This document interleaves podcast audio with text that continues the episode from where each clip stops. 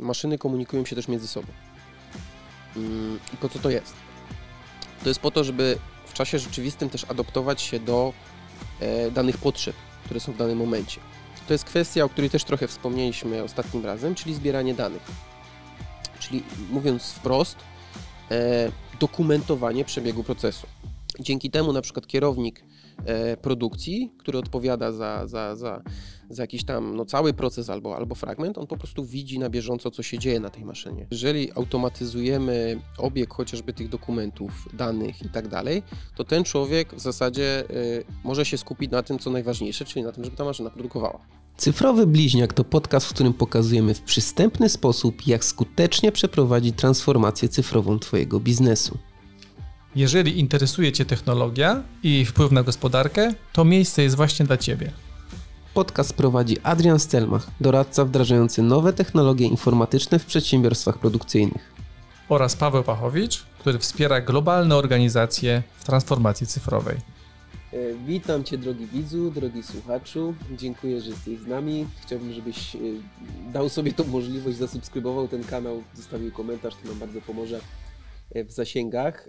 Dzisiaj kolejny odcinek, kontynuacja w zasadzie poprzedniego odcinka, gdzie mówiliśmy o sterownikach P L C i dzisiaj zgodnie z obietnicą postaramy się, żeby to chyba było troszkę lżejsze, bo ostatnio nam to wyszło faktycznie takie mocno, mocno techniczne, natomiast dzisiaj troszkę skupimy się na tym otoczeniu sterowników P L C i powiemy sobie o ośmiu takich celach biznesowych, które sterowniki z maszyn pozwolą nam zrealizować. Okej, okay. mhm. ale mhm. zaczniemy od podsumowania może tak. poprzedniego odcinka. Co ty na to? Super. To to ja może tak podsumuję. po, poproszę. Ja podsumuję. E, czym jest sterownik P L C? W krótkich żołnierskich słowach to jest tak naprawdę mózg maszyny. Czyli coś, co na podstawie bodźców z otoczenia maszyny i zaprogramowanego programu podejmuje decyzję o tym, co się ma na, ta, na danej maszynie dziać mhm. w danym momencie. I na tym, się, na tym się historia kończy, jeżeli chodzi o tą technologię. Dzisiaj troszkę porozmawiamy właśnie, co jeszcze. Czyli o tych ośmiu, ce, ośmiu celach biznesowych. Tak. Chcesz yy, powiedzieć, jakie to są, jakie to jest osiem celów i potem omówimy każdy z tych celów biznesowych? Mhm. Wiesz co, ja bym zaczął jeszcze krok wstecz, mhm. bym, bym poszedł, yy, bo tak, czuję pewien niedosyt jeszcze w dwóch aspektach, jeżeli mhm. chodzi o ten, nie, nie wyczerpaliśmy na pewno tematu, ale ja bym jeszcze dwie rzeczy dodał, to znaczy jaka jest rola człowieka mm, przy tej interakcji z tym P L C, mhm. to, to o tym chciałem parę słów powiedzieć. Okej. Okay. Znaczy mianowicie, bo to jest tak, że maszyny no są oczywiście, mogą być takie, które są całkowicie zautomatyzowane, gdzie wszystko wykonuje ten sterownik P L C czy komputer mm, przemysłowy, natomiast większość maszyn wymaga obsługi. Mhm. E, no i teraz pytanie, w jaki sposób człowiek, operator, e, no jakieś interakcje z tą maszyną e, odbywa. No mhm. i to zazwyczaj w zasadzie odbywa się za pomocą e, panelu operatorskiego. Czyli to jest taki wyświetlacz dotykowy zazwyczaj, który pokazuje, no, co się dzieje na maszynie i pozwala pewne rzeczy na tej maszynie ustawiać, zmieniać parametry, czyli wpływać poniekąd na to, co w tym sterowniku P L C się dzieje. To mhm. jest pierwsza rzecz. Druga rzecz to jest kwestia różnego rodzaju przycisków, interfejsów, e, które znowu służą jako te bodźce dla sterownika, mhm. na podstawie których znowu sekwencja sterowania wie, co ma robić. Takim najbardziej popularnym no to jest taki przycisk awaryjny, który po prostu zatrzymuje maszynę. Coś się dzieje, wciskamy, zatrzymuje. No i trzecia taka bardzo ważna rzecz to jest to, że poza tym programem, który no, trzeba napisać i on musi funkcjonować, to są kwestie związane właśnie z diagnostyką.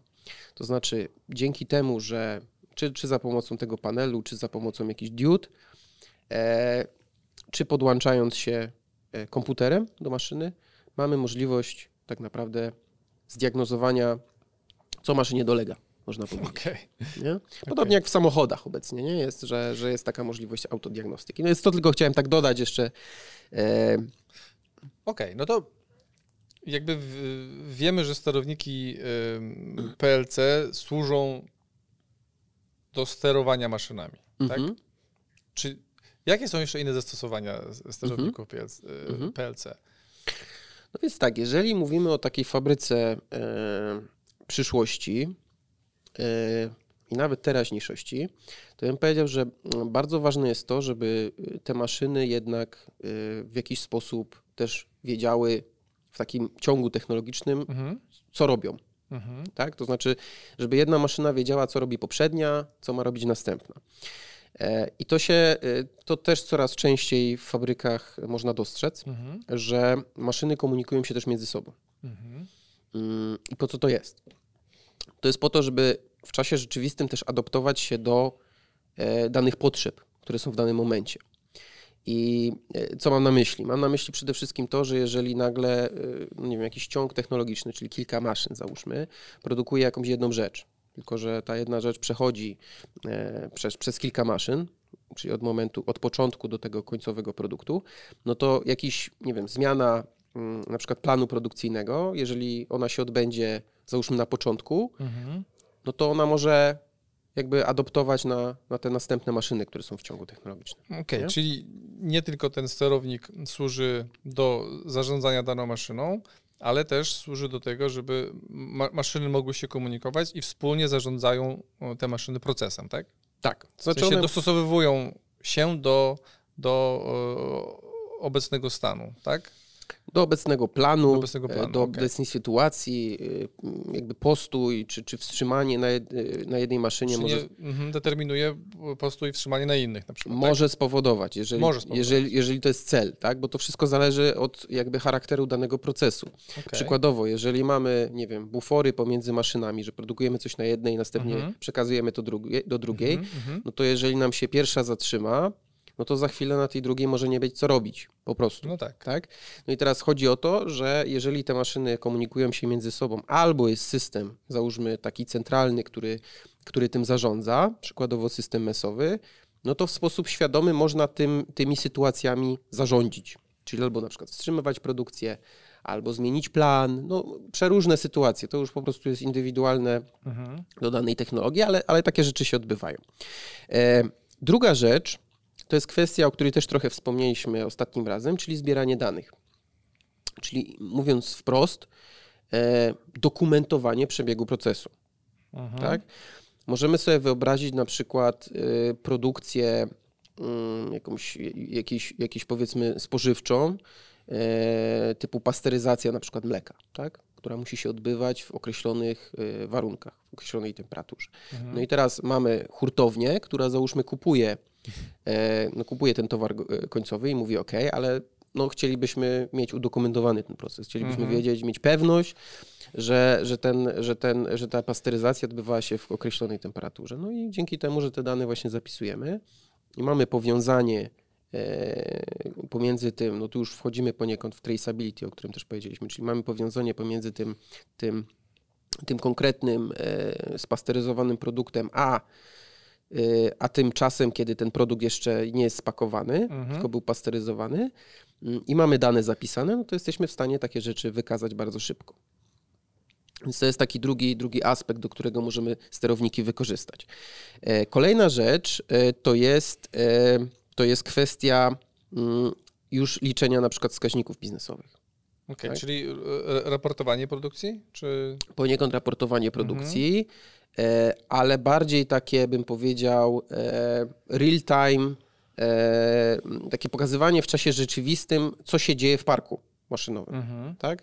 No bo jeżeli maszyna jakby działa sama sobie, no to, to oczywiście są ludzie, którzy ją obsługują, natomiast są całe warstwy w organizacji osób, które odpowiadają za komunikację takich informacji biznesowych. Mhm. Tak? Czyli załóżmy operator, jakby uzupełnia raport produkcyjny na koniec swojej pracy, następnie ten raport jest przekazywany, no i ta informacja biznesowa, ona krąży, ona finalnie trafia, załóżmy, do osób odpowiedzialnych za, za, za biznes, mhm. natomiast ona bardzo często jest, bardzo późno dociera.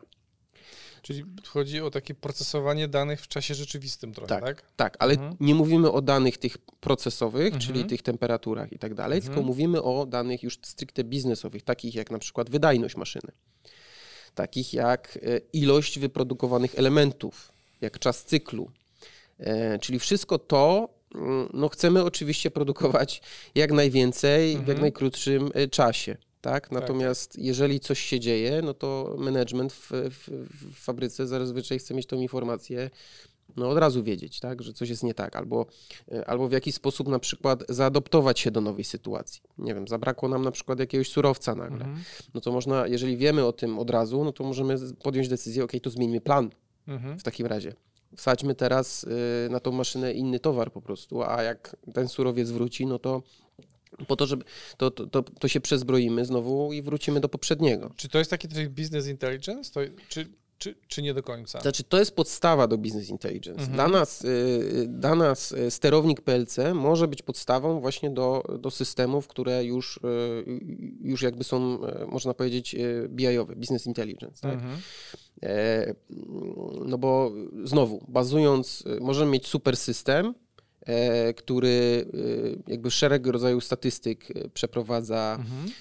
pokazuje nam ujęcia do zleceń, do jakichś build of materials i tak dalej. Natomiast jeżeli on bazuje na post factum, na tych danych, które tak jak mówię są wprowadzane dwadzieścia cztery godziny od momentu zakończenia produkcji, no to po prostu to jest za późno. Nie jesteśmy w stanie adoptowalnie jakby zachować się w stosunku do sytuacji, która w danym momencie ma miejsce. Nie? Okej, okay, a co na przykład z diagnostyką maszyny? Mhm. Domyślam się, że, że, że oczywiste, że te informacje są zapisywane mhm. czy zbierane przez, przez, przez sterownik P L C. Czy, czy jest jakaś tutaj zależność z takim pojęciem predictive maintenance? Czy, czy dane z, ze sterownika P L C można używać do tego, żeby w pewnym sensie zarządzać utrzymaniem całej maszyny? Mhm. Znaczy, jedna rzecz to jest to, ja bym tu dwa wymiary dał. Jedna mhm. rzecz to jest taka diagnostyka jakby w czasie rzeczywistym potrzebna do tego, żeby na przykład dział, który odpowiada za utrzymanie ruchu mhm. maszyny, no wiedział w danym momencie, że na przykład jest przestój, jest taka i taka przyczyna, mhm. więc trzeba powiedzmy takie osoby konkretne wysłać do tego, żeby tą maszynę na przykład naprawiły. To jest jedna rzecz. Mhm. Natomiast druga rzecz, czyli tu też jest potrzebny ten sterownik P L C mhm. i ta informacja, która musi się znaleźć w dziale utrzymania ruchu, załóżmy no, oddalonym o tam kilkadziesiąt metrów od tej maszyny, co się dzieje w czasie rzeczywistym, co po prostu przyspieszy proces naprawy. Mhm. Natomiast druga rzecz to jest to, co wspomniałeś, czyli bardziej takie zapisywanie danych związanych z przyczynami chociażby przestojów mhm. na maszynie. Tak? Czyli jeżeli my kilkakrotnie powtarza nam się ten sam, ta sama przyczyna przestoju, jakiś, nie wiem, konkretny, konkretny tam czujnik zgłosił awarię. Widzimy, że to jest faktycznie powtarzalne, że wielokrotnie w ciągu tygodnia, miesiąca to samo się dzieje, no to w tym momencie można zaplanować albo, tu już nie mówimy jeszcze o predictive maintenance, ale możemy zaplanować na przykład przegląd tego, tego, mhm. tego czujnika, czy naprawę, czy nie wiem, podczas postoju weekendowego jakąś, jakąś akcję serwisową zaplanować. Natomiast predictive maintenance to oczywiście też są potrzebne te dane bezpośrednio ze sterownika P L C, ale tu już mówimy o takiej sytuacji, że my przewidujemy mhm. przyczyny przestoju na podstawie analizy bieżącej na przykład zużycia e, nie wiem, jakiejś części w maszynie, tak? Albo śledzimy, załóżmy, poziom oleju. Można sobie analogię na przykład do samochodu. Może, może tak spróbuję mhm. porównać do samochodu. Więc tak, jeżeli mamy taka klasyczna sytuacja w samochodzie, załóżmy z lat siedemdziesiątych, no to jest taka, że że jeździmy tym samochodem i jak słyszymy, że coś nie gra, że coś tam nam szeleści, no to znaczy, że coś trzeba naprawić. Tak? Mhm. Albo, to jest pierwsza taka sytuacja, czyli jeździmy od awarii do awarii de facto. Nie? To jest taki pierwszy poziom diagnostyki, e, można powiedzieć. Drugi poziom diagnostyki to już to jest coś takiego, że my planujemy przeglądy. Nie? Czyli w samochodach większość z nas to robi na takiej zasadzie, że wiemy, że tam co dziesięć czy piętnaście tysięcy kilometrów trzeba jechać i po prostu olej wymienić. Mhm. E, Kolejny poziom to jest coś takiego, że, e, że mamy mm, już tak, ta, że bardziej adoptowalnie jeździmy, załóżmy, wymieniać ten olej. Czyli nie jeździmy co piętnaście tysięcy, tylko jeździmy w momencie, jeżeli widzimy, że nie wiem, gęstość tego oleju, czy jakaś właściwość fizykochemiczna wskazuje na to, że ten olej trzeba wymienić. Nie? No i to już jest taki, taki, taki dużo wyższy poziom. No i teraz co nam to daje? No daje nam to to, że... E, No bo takie przeglądy co piętnaście tysięcy, one oczywiście minimalizują, e, minimalizują takie zachowanie niepożądane, czyli, czyli wiemy, że na sto procent, jeżeli wymienimy co piętnaście tysięcy, no to, to będzie ok, tak? Ale mogłoby się okazać, że moglibyśmy wymienić co dwadzieścia, mhm. tak? Albo raz, że dwadzieścia, raz dwadzieścia pięć, tak? Czyli tutaj minimalizujemy koszty, no bo każdy przegląd to jest koszt i im dłużej bylibyśmy w stanie jeździć bez przeglądu, jeżeli ten przegląd nie jest konieczny, no to po prostu optymalizujemy koszty. I podobnie jest z predictive maintenance. Mhm. Znaczy my, analizując to, co się dzieje na maszynie w czasie rzeczywistym, czyli znowu bierzemy te, te sygnały z tego sterownika, e, czy jakieś dodatkowe sygnały czasami są potrzebne, to my jesteśmy w stanie przewidywać, w jakim momencie w czasie będzie potrzebny na przykład przegląd takiej maszyny. I to już, więc do tego, jak najbardziej odpowiadając już tak, to, to, to, ten wywód przydługi, że do tego też oczywiście jest pod, okay. potrzebny sterownik. Okej, okay. Czyli w tym w naszym poprzednim spotkaniu mocno się skupiliśmy na tej hmm. technicznej części jakby wyjaśnienia, co to jest sterownik P L C, z czego hmm. się składa. A to w tym odcinku może skupilibyśmy się bardziej na takich benefitach biznesowych, mhm. czyli co biznes może uzyskać mhm. ze zrozumienia potencjału sterowników P L C. No bo tak. większość maszyn ma sterowniki P L C, zakładam, tak? Tak. Tylko że one nie są, ich potencjał nie jest utylizowany, no, między innymi do jakby pewnie zbierania i przetwarzania danych i wyciągania wniosków na podstawie tych danych. One tam są, mhm. natomiast mm, pytanie... Jak teraz y, y, zrobić użytek z tych danych, które są w tych sterownikach y, zbierane? Mhm. No to pierwszym takim benefitem poniekąd, o nim już powiedzieliśmy, ale ja go może trochę bardziej rozwinę, to jest takie jakby taka wizualizacja czasu rzeczywistego, mhm. biznesowa, co dzieje się na maszynie, tak? E, czyli jakie jest na przykład O E E, Musisz, musisz tłumaczyć O E E. O E E to jest taki najbardziej popularny wskaźnik, jeżeli chodzi o efektywność wykorzystania maszyny, tak? Okay. Na, na czy, czy taki, branży taki produkcyjnej. Pytanie, pytanie praktyczne. Jakby mhm. z twojego doświadczenia dużo osób zarządzających produkcją ma świadomość e, tego parametru? Tak, mhm. to jest parametr, który jest szeroko stosowany. To jest taki wskaźnik od zera do stu, po prostu, który pokazuje właśnie procentowe, nazwijmy mhm. to, e, właśnie efektywność maszyny. E, on bierze pod uwagę dostępność maszyny, wydajność maszyny i jakość mhm. produktu. Tak? No i oczywiście jak jest sto procent, no to jest super, jak jest zero, no to jest fatalnie. Natomiast e, problem jest taki, że O E E liczymy, ale bardzo często post factum w Excelu, bazując okay. na danych statycznych. Czyli wiemy na przykład, ok, maszyna miała wyprodukować tyle, wyprodukowała tyle, tyle było części dobrych, tyle było złych, tyle było przestoju, ale a i tyle powinno być. I też często nie wiemy, skąd się te przestoje brały na przykład, prawda? Tak. Wiemy, ale czasami zbyt ogólnie. Jest ryzyko też, wydaje mi się, wprowadzenia w błąd przez operatora, który na przykład zatrzymał maszynę bez powodu tak naprawdę. Jest, no. tak, jest taka opcja? Taka forma trochę kontroli? To znaczy, jeżeli... Mo, mo, mogą być takie sytuacje, że na przykład yy, no, operator też źle na przykład zdiagnozował hmm. yy, przyczynę przystoju. Tak? Może być tak, że, że no nie wiem, on kategoryzuje, załóżmy według jakichś tam wzorca, nie wiem, ośmiu możliwych przyczyn, a w rzeczywistości mamy ich dużo, dużo więcej. Tak? Hmm. Yy, jeżeli mamy komunikację bezpośrednio z maszyną, czyli znowu jest, to jest ten benefit biznesowy, to jest to, że zamieniamy to, co jest w tym sterowniku P L C, czyli wykorzystujemy te, te sygnały mhm. do przetłumaczenia tego na wskaźniki biznesowe i na przykład y, liczymy na tej podstawie y, takie najważniejsze kwestie wydajnościowe. Mhm. Nie? Dzięki temu na przykład kierownik e, produkcji, który odpowiada za, za, za, za jakiś tam no, cały proces albo, albo fragment, on po prostu widzi na bieżąco, co się dzieje na tej maszynie. On nie potrzebuje poczekać na raport na koniec zmiany, on nie potrzebuje poczekać, aż ktoś przyjdzie i mu o tym powie albo zadzwoni, tylko on po prostu widzi to. Hmm. I ma y, swoje wytyczne y, i na jednym monitorze tak naprawdę widzi wszystkie maszyny, które dotyczą. Okay. To jest taki jakby pierwsza rzecz. Nie?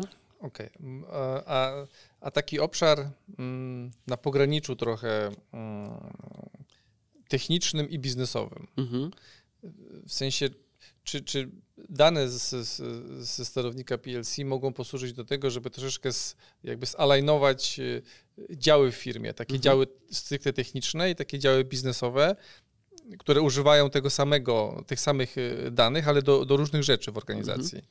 Tak, no i tutaj myślę, że tak właśnie dotykasz dokładnie drugiego, kolejnego takiego benefitu, to znaczy to jest kwestia komunikacji.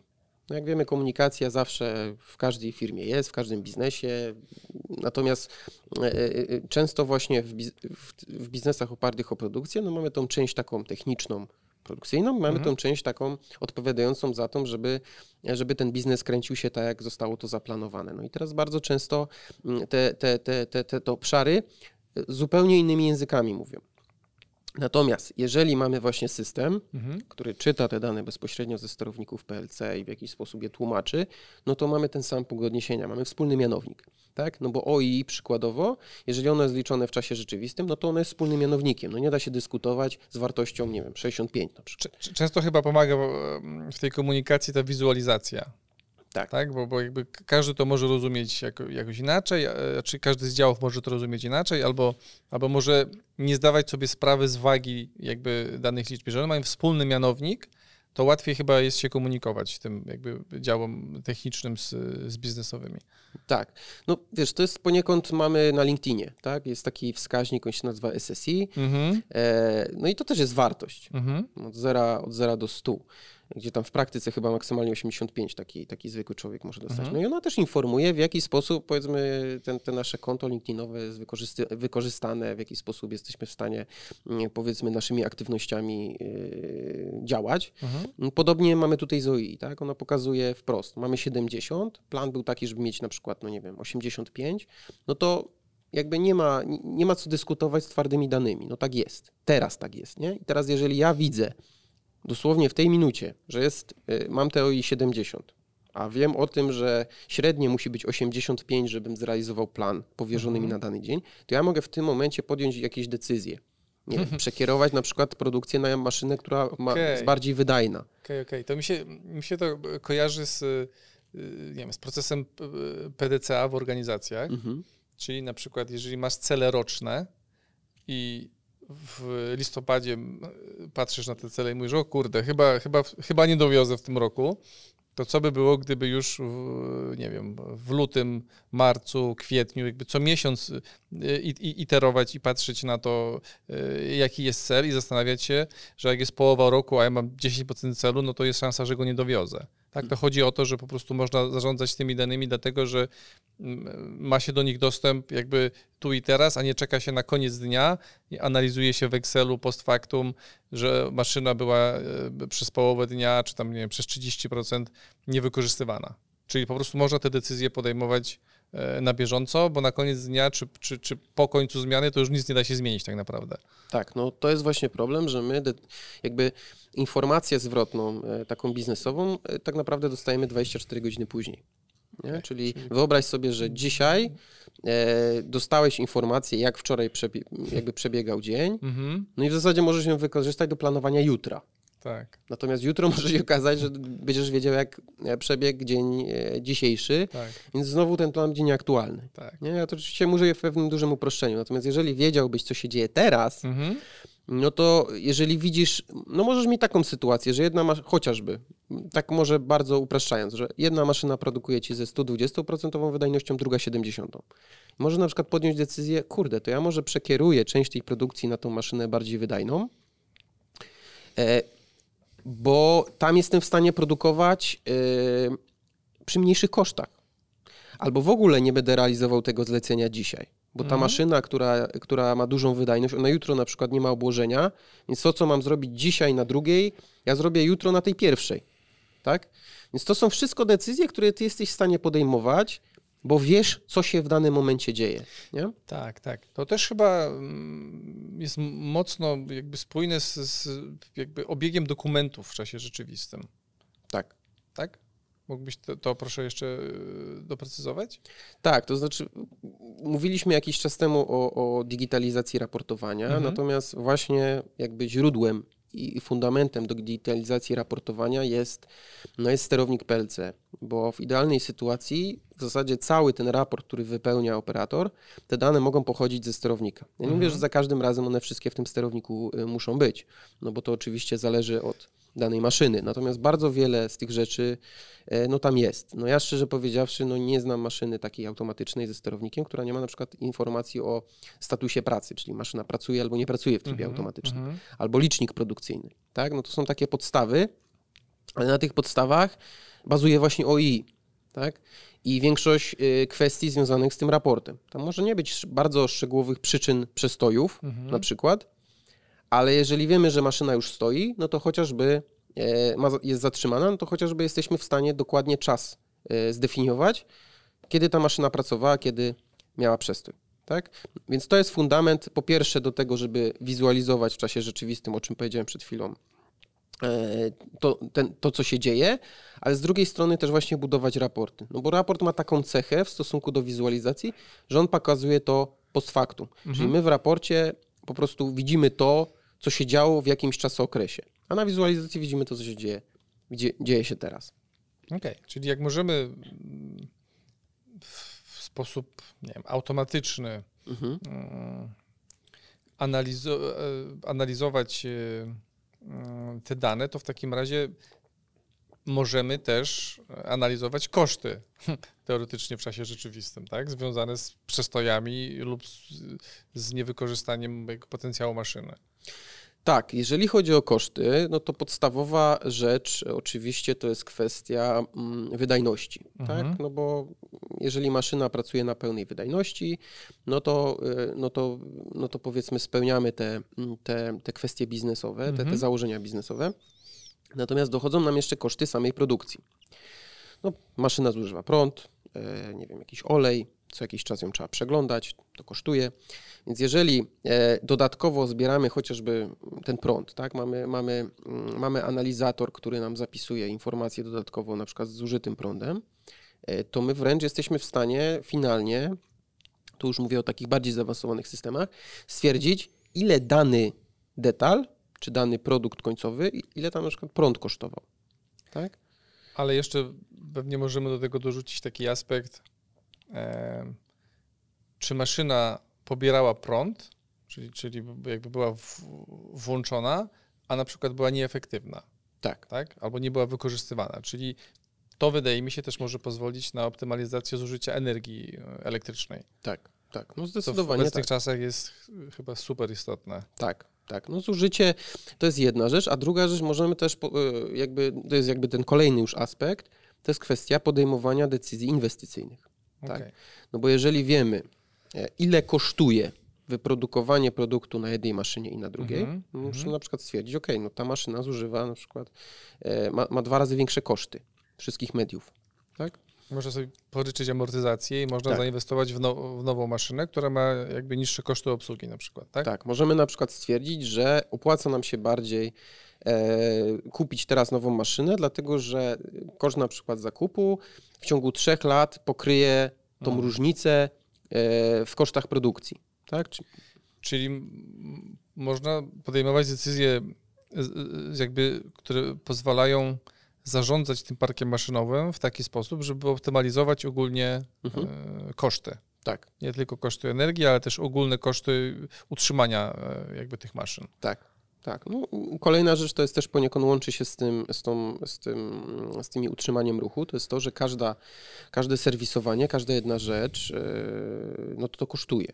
Mhm. No i teraz kwestia jest taka, że jeżeli mamy świadomość tego, ile ile jedna maszyna była serwisowana, ile druga. I to są, i to są dane pochodzące właśnie bezpośrednio z tej maszyny, mhm. czy one nie są obarczone e, ludzkim błędem, ewentualnym ludzkim błędem, mhm. emocjami i tak dalej, jakimiś, nie wiem, problemami właśnie komunikacyjnymi, no to, no to po prostu jesteśmy w stanie podejmować decyzje inwestycyjne, biznesowe w oparciu o twarde dane, które są, no, ciężko im nie, nie, nie ufać. Okej, okay, no czyli o tych dostępie do danych w czasie rzeczywistym, mhm. to już powiedzieliśmy chyba w ostatnich trzech punktach. Natomiast jak się ma dostęp do tych danych, mhm. a e, jakby zależność tych danych i systemów E R P? Mhm. Bo, bo rozumiem, że skoro te dane są dostępne w czasie rzeczywistym, to bardzo jest możliwe, że można je w czasie rzeczywistym do E R P a dostarczać. To znaczy można, pytanie jakie jest zadanie E R P a w organizacji też, mhm. nie? Czy, czy, czy E R P pełni tą rolę takiej wizualizacji, nazwijmy to czasu rzeczywistego, mhm.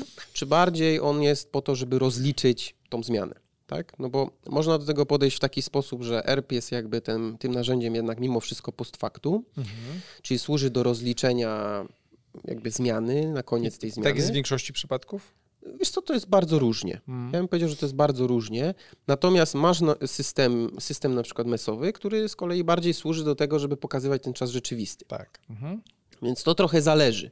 Jaka, jakie jest zadanie E R P a w organizacji, kiedy on został wdrożony, czy bardziej opłaca się właśnie tego E R P a, jakby przenieść go trochę poziom niżej w tej, w tej hierarchii systemów organizacyjnych, czy jednak zostawić go jako ten high-levelowy system, który pewne rzeczy ma podsumowywać i pewne rzeczy rozliczać, ale tak bardziej holistycznie, czy, czy, czy, czy chcemy już w czasie rzeczywistym. Ale, mhm. ale jak najbardziej, bardziej chodzi o to, żeby do tego E R P a już trafiały dane bezpośrednio z maszyny. Bez właśnie wpisy. To jest jak najbardziej możliwe. Tak. Tak, no to jest cel.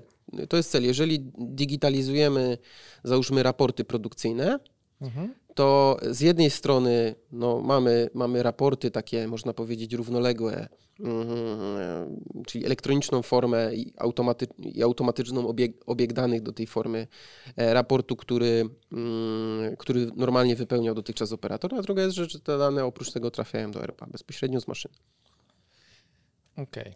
Bo ja też się spotkałem z problemem raportowania i jakby wizualizacji danych w czasie rzeczywistym w kontekście firm, które mają nie jedną fabrykę, mhm. a na przykład pięćdziesiąt. Tak. I, i, i co jeszcze? Mogą mieć pięćdziesiąt fabryk w różnych krajach, mhm. w różnych strefach czasowych. To niby niewiele zmienia, natomiast jakby mocno jakby komplikuje przepływ danych.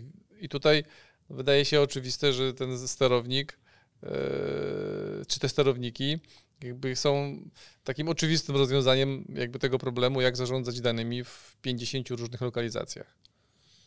No tak, no, żeby, żeby mieć pięćdziesiąt, to, to na pewno jest szalenie trudne zadanie, dlatego że no, trzeba mieć świadomość, że te fabryki pewnie powstawały w różnym okresie. No, część z nich jest nowa, część z nich powstała na różnym, tak. trzydzieści lat temu na przykład. Mhm. Nie? Natomiast wdrażając właśnie systemy takie informatyczne, do zbierania danych, to ten system właśnie może pomóc pełnić tą rolę takiej, takiej nazwijmy to takiego synchronizatora, czyli tego wspólnego mianownika.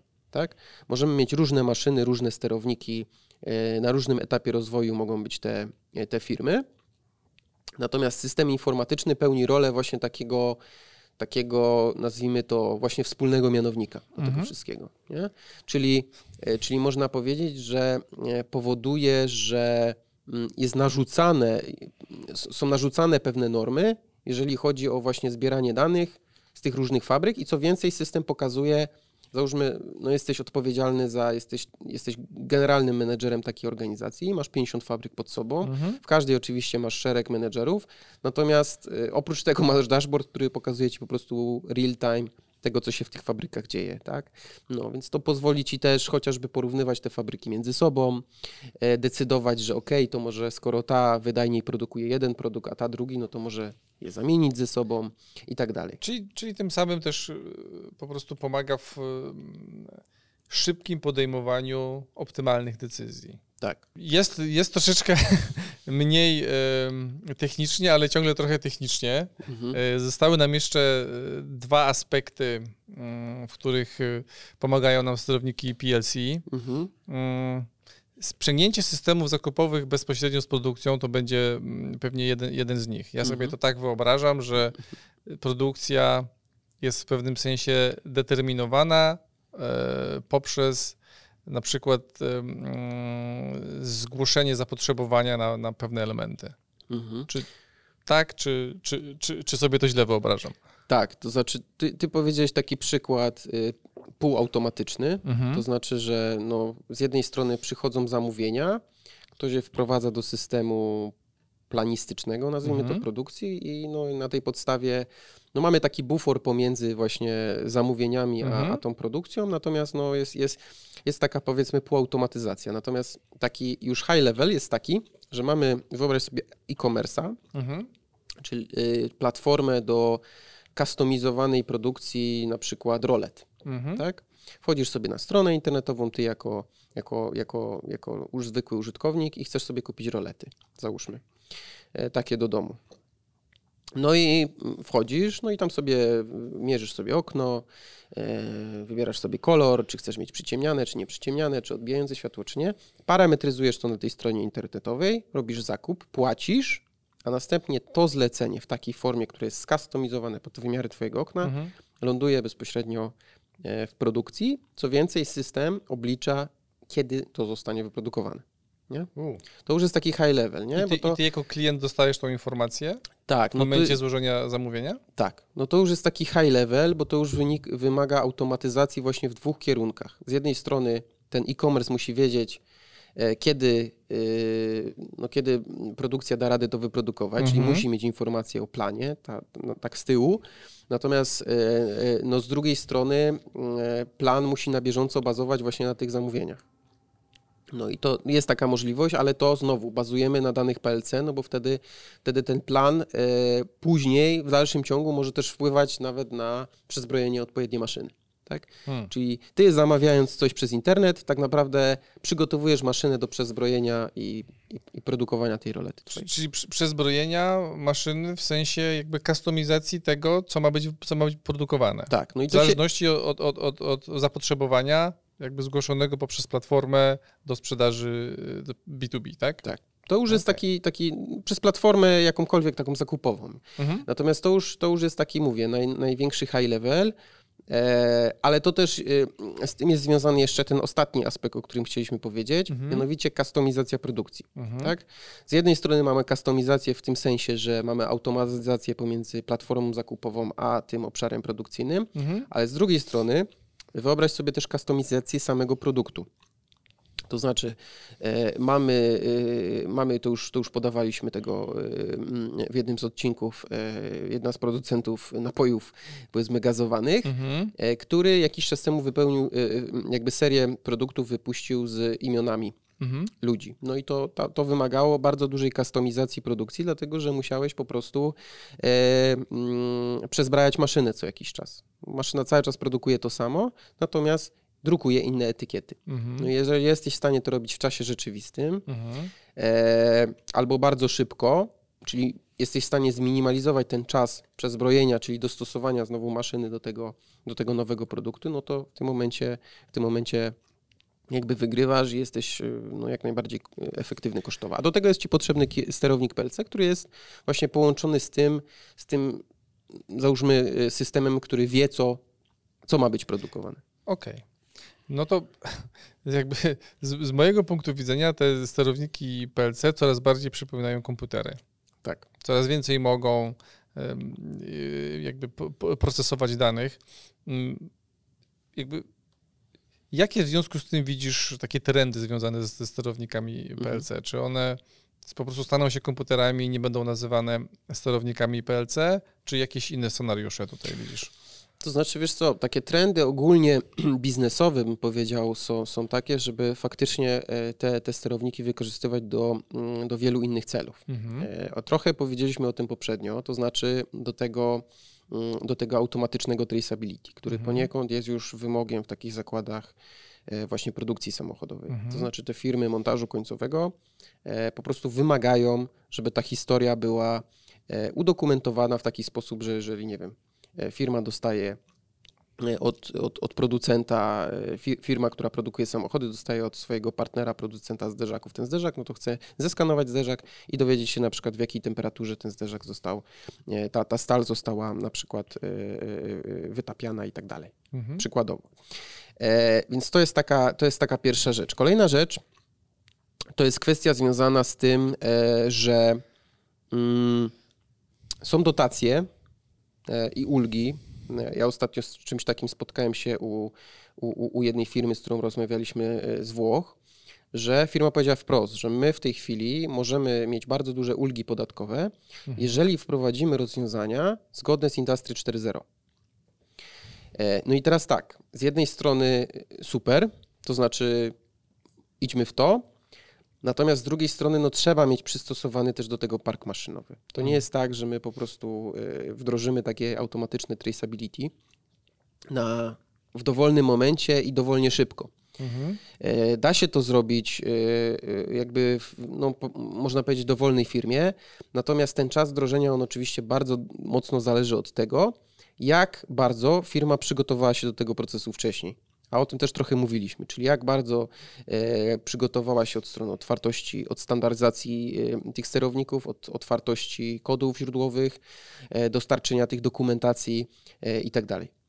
I jeżeli firma jest dobrze przygotowana, dlatego też apeluję właśnie do, do, do osób, które, które kupują maszyny, są z działu zakupów, żeby na takie rzeczy zwracać uwagę, dlatego że te i wymogi związane z tą dokumentacją automatyczną i wymogi związane z, z, z tymi systemami, z tymi możliwościami inwestycyjnymi Industry cztery zero no, będą coraz bardziej e, e, polegać na tym, na tych sterownikach P L C, więc trzeba te maszyny mieć dostosowane. Tak, to jest idealny temat na odcinek, jak kupować mhm. te maszyny po prostu. Tak, tak. No tam tak. jest sporo jakby niewiadomych parametrów, jak to kupować, nie tylko żeby to było mm, użyteczne w tym momencie, ale też żeby było trochę przyszłościowe. Tak.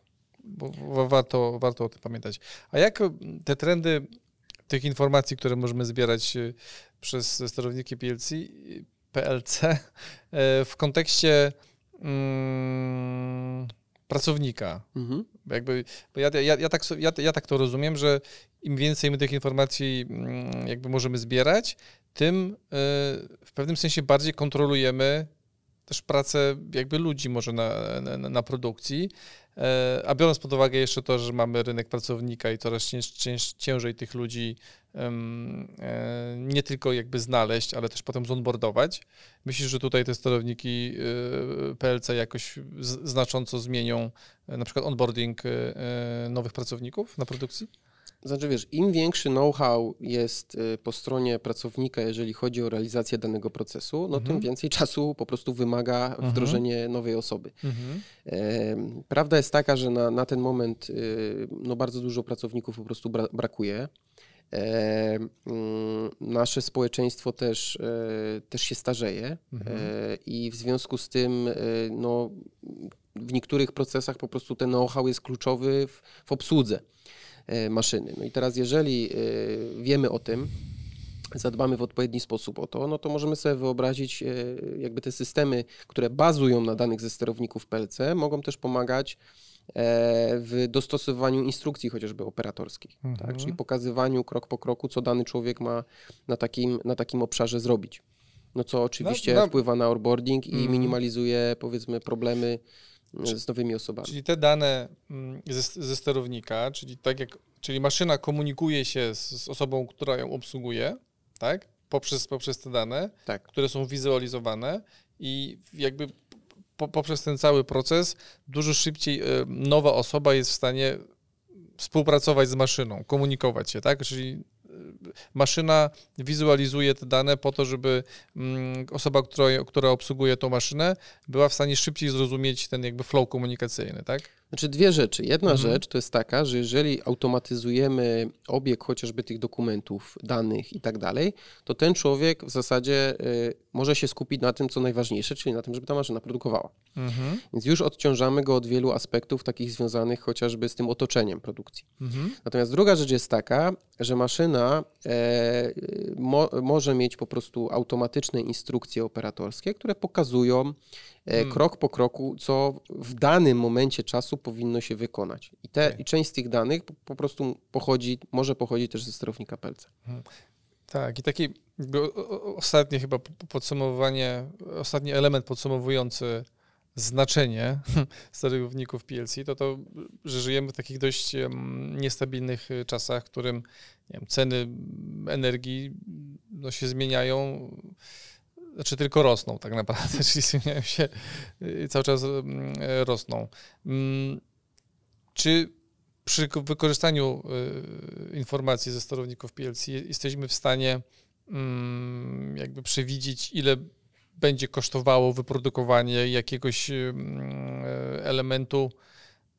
Wiem, że to może trochę będzie skomplikowane, natomiast wyprodukowanie tego elementu w momencie, kiedy cena energii elektrycznej wzrośnie.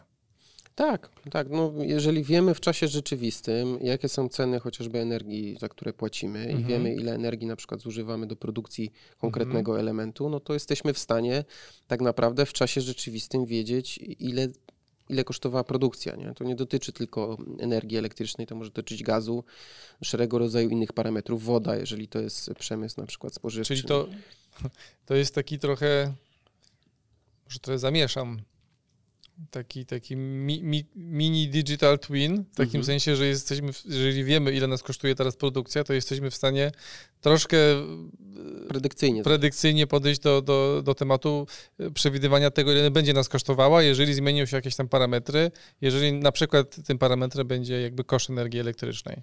Tak, to znaczy, wiesz, to firma oczywiście ma, może mieć bez sterownika P L C, tak, no bo my możemy jakby sobie te dane gdzieś tam analizować w Excelu mhm. i tak dalej, natomiast sterownik P L C daje nam tą przewagę, że my y, y, widzimy wszystko to, co się, no bo tak, jeżeli załóżmy, no nie wiem, chcesz sprawdzić, ile kosztowała cię energia elektryczna w danej zmianie produkcyjnej na danej maszynie. No to mhm. możesz spisać licznik produkcyjny na początku, licznik mhm. energii na początku i na końcu. Mhm. No i różnica pokaże ci, ok, zużyłem tyle energii. Mhm. Natomiast ty tracisz całą dynamikę, która jest pomiędzy. Mhm. Więc nie wiesz tak naprawdę, ile kosztował prąd, jak maszyna nie produkowała, a ile kosztowała, jak produkowała. A czemu na przykład przy produkcji czasami był droższy, a czasami był tańszy? Czemu ta maszyna zużywała więcej albo mniej energii?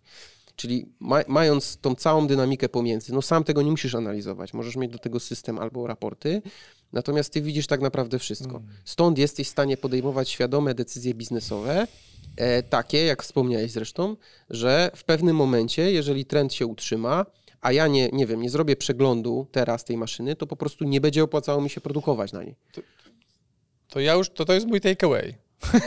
Jakby nie wiem, czy, bo to jeszcze nie jest czas na takeaway, albo już jest czas na takeaway, ale to jest mój, to jest mój takeaway, że tak naprawdę nie mając mm, zapisu tego, co działo się z maszyną, no może już w czasie rzeczywistym, ale, ale, ale tak jakby z podziałem tego, co się działo w, w, da, w danym czasie, no to jesteśmy na koniec dnia w stanie stwierdzić, ok, maszyna A zużyła tyle i tyle.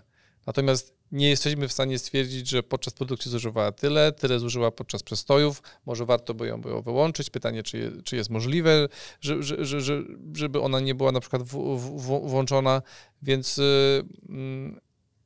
coraz bardziej yy, jakby w tym odcinku stało się dla mnie jasne, że to zarządzanie energią elektryczną, znaczy zarządzanie zużyciem energii yy, w obecnych czasach, no to te sterowniki P L C, no praktycznie bez nich jest to niemożliwe albo ciężkie do zrobienia.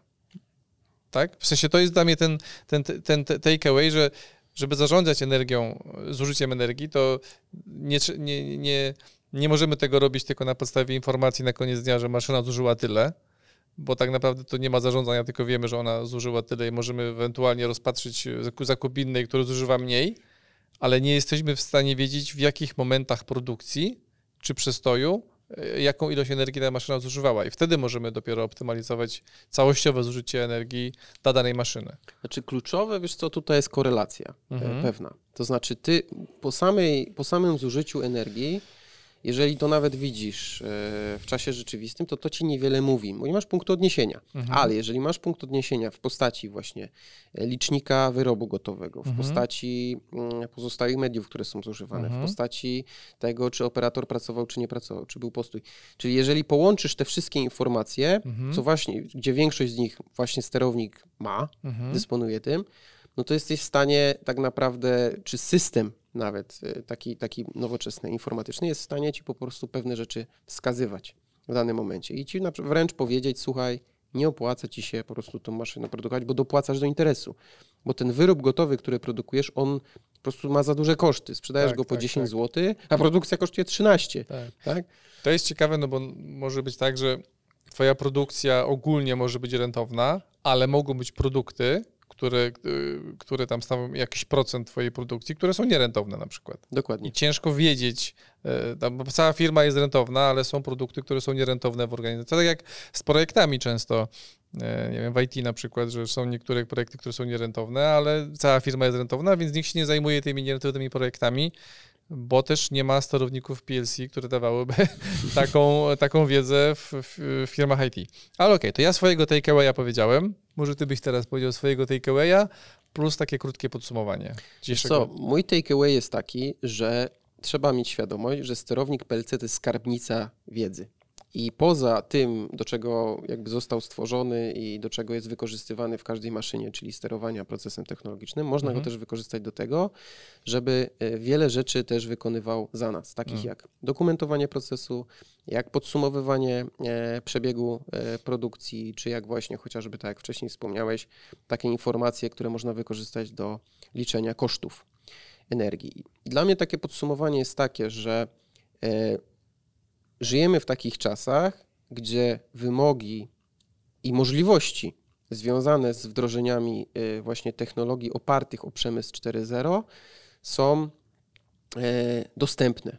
Tak? To znaczy one są dostępne, one są osiągalne i można je wykorzystać bardzo szeroko. Mhm. Natomiast fundamentem bardzo często wielu z nich jest właśnie sterownik P L C. Jeżeli dobrze zadbamy o to przy zakupie maszyny, albo nawet dobrze się przygotujemy do, do, do, do wdrożenia takiego, takiego nowoczesnego systemu opartego o, o, o właśnie dane ze sterowników, czyli zadbamy o dokumentację, to, to co wcześniej powiedziałem, o kody źródłowe i tak dalej, to jesteśmy w stanie no, zakupić, po pierwsze przeprowadzić proces zakupowy, o którym będziemy mówić później mhm. w kolejnych odcinkach, a po drugie no, dobrze przygotować się do takiego wdrożenia, gdzie, gdzie tak naprawdę Te, ten świat technologii i biznesu znajdzie, znajdzie jakby wspólne takie, takie fundamenty. Więc zachęcam do tego, żeby po prostu przede wszystkim e, no, wiedzieć, jakie dodatkowe możliwości na dziś dzień e, w firmie właśnie daje, e, daje taki sterownik P L C. Super. No to co? Dzięki bardzo. Aha, ja już swojego takeawaya mówiłem, bo chciałem o takeawayu takim bi- biznesowym jeszcze wspomnieć, takim, który jakby rzeczywiście pozwala podejmować decyzje na podstawie dostępu do, do danych. I jakby jeszcze bardziej teraz rozumiem, dlaczego te sterowniki P L C są, jakby dlaczego ta wiedza jest często niewykorzystywana. Jakby z- zacząłem to rozumieć po tej, po tej rozmowie z tobą, że tam jest tak dużo rzeczy, których, które można optymalizować na podstawie mm, tej, y, tych danych. To, to, takie pytanie zamykające już. Mhm. Dlaczego w takim razie, mhm. y, albo tak, dlaczego nie korzystamy z całego potencjału y, tych danych zbieranych w sterownikach P L C? Bo ja mam wrażenie, że nie korzystamy. Natomiast mhm. pytanie, dlaczego nie korzystamy? Znaczy, wiesz co, jakiś czas temu przytaczaliśmy, że tak naprawdę co trzecia firma w Polsce produkcyjna ma system E R P, mhm. gdzie to jest taki jakby podstawa, jeżeli chodzi o pewną digitalizację, mhm. można powiedzieć. No i to się poniekąd wią- wiąże płynnie z tym, że jeżeli nikt nie przeszedł przez ten proces digitalizacji, mhm. no to, no to być może nawet nie wie, że, tak, że, że takie dane są w tym sterowniku. Okej. Okay. To jest pierwsza rzecz. Czyli jest szansa, że ktoś ma maszynę, a ta maszyna ma sterownik P L C, a i tak ręcznie jakieś tam dane zbieramy. No, ja myślę, że to jest osiemdziesiąt pięć procent przypadków, o kurczę, które nie mają takich systemów. Większość maszyn ma taką możliwość, żeby te dane, o, o tym, o czym dzisiaj mówiliśmy, to mhm. nie jest jakieś, jakieś nie wiadomo co. Większość maszyn po prostu ma te dane, mhm. tylko trzeba no, zaudytować, yy, sprawdzić, co jest, czego nie ma. Porównać na przykład z, z okay, raportami to mam takie papierowymi. Pytanie od użytkownika. Mhm. Czyli jestem osobą w organizacji, która odpowiada za ten, za ten park maszynowy. Mhm. Posłuchałem tego dzisiejszego odcinka i sobie myślę, o kurde, no ja mam dziesięć maszyn i jest szansa, że nie wiem, połowa z nich co najmniej ma te sterowniki, albo nawet wszystkie, mhm. ale ja z tego nie korzystam. Mhm. No to dobra, to ja sobie zdałem sprawę z tego, że, że, że, że są maszyny, są sterowniki, ja absolutnie nie korzystam z tych, z tych, z tych danych, które tam się znajdują do, do jakby optymalizacji czy zużycia energii, czy, czy jakby stwierdzenia tego, czy pewne produkty są jakby nierentowne z uwagi na to, że ich wytworzenie jest bardzo drogie, no to co byś teraz poradził osobie, która sobie zdała sprawę, że ma maszyny, w których są sterowniki, ale nie korzystamy z tych danych? No ja bym zaczął od zaudytowania tych sterowników, tak? Czyli stwierdzenia, jakie to są sterowniki, jaki jest właśnie stan tych dokumentacji, czy mhm. dostęp do tych kodów źródłowych i tak dalej. No i na tej podstawie, jeżeli to, to wiemy, jak to jest, czyli co mamy, czego nie mamy, mhm. no to można się zastanowić drogą takiego porównania, okej, okay, no to czy to, co potrzebujemy mhm. w biznesie, nie wiem, przykładowo licznik produkcyjny, potrzebujemy wiedzieć, ile mhm. w danym dniu maszyna wyprodukowała, czy to jest w tym sterowniku. Jeżeli jest, no to co zrobić, żeby jakby zautomatyzować ten obieg.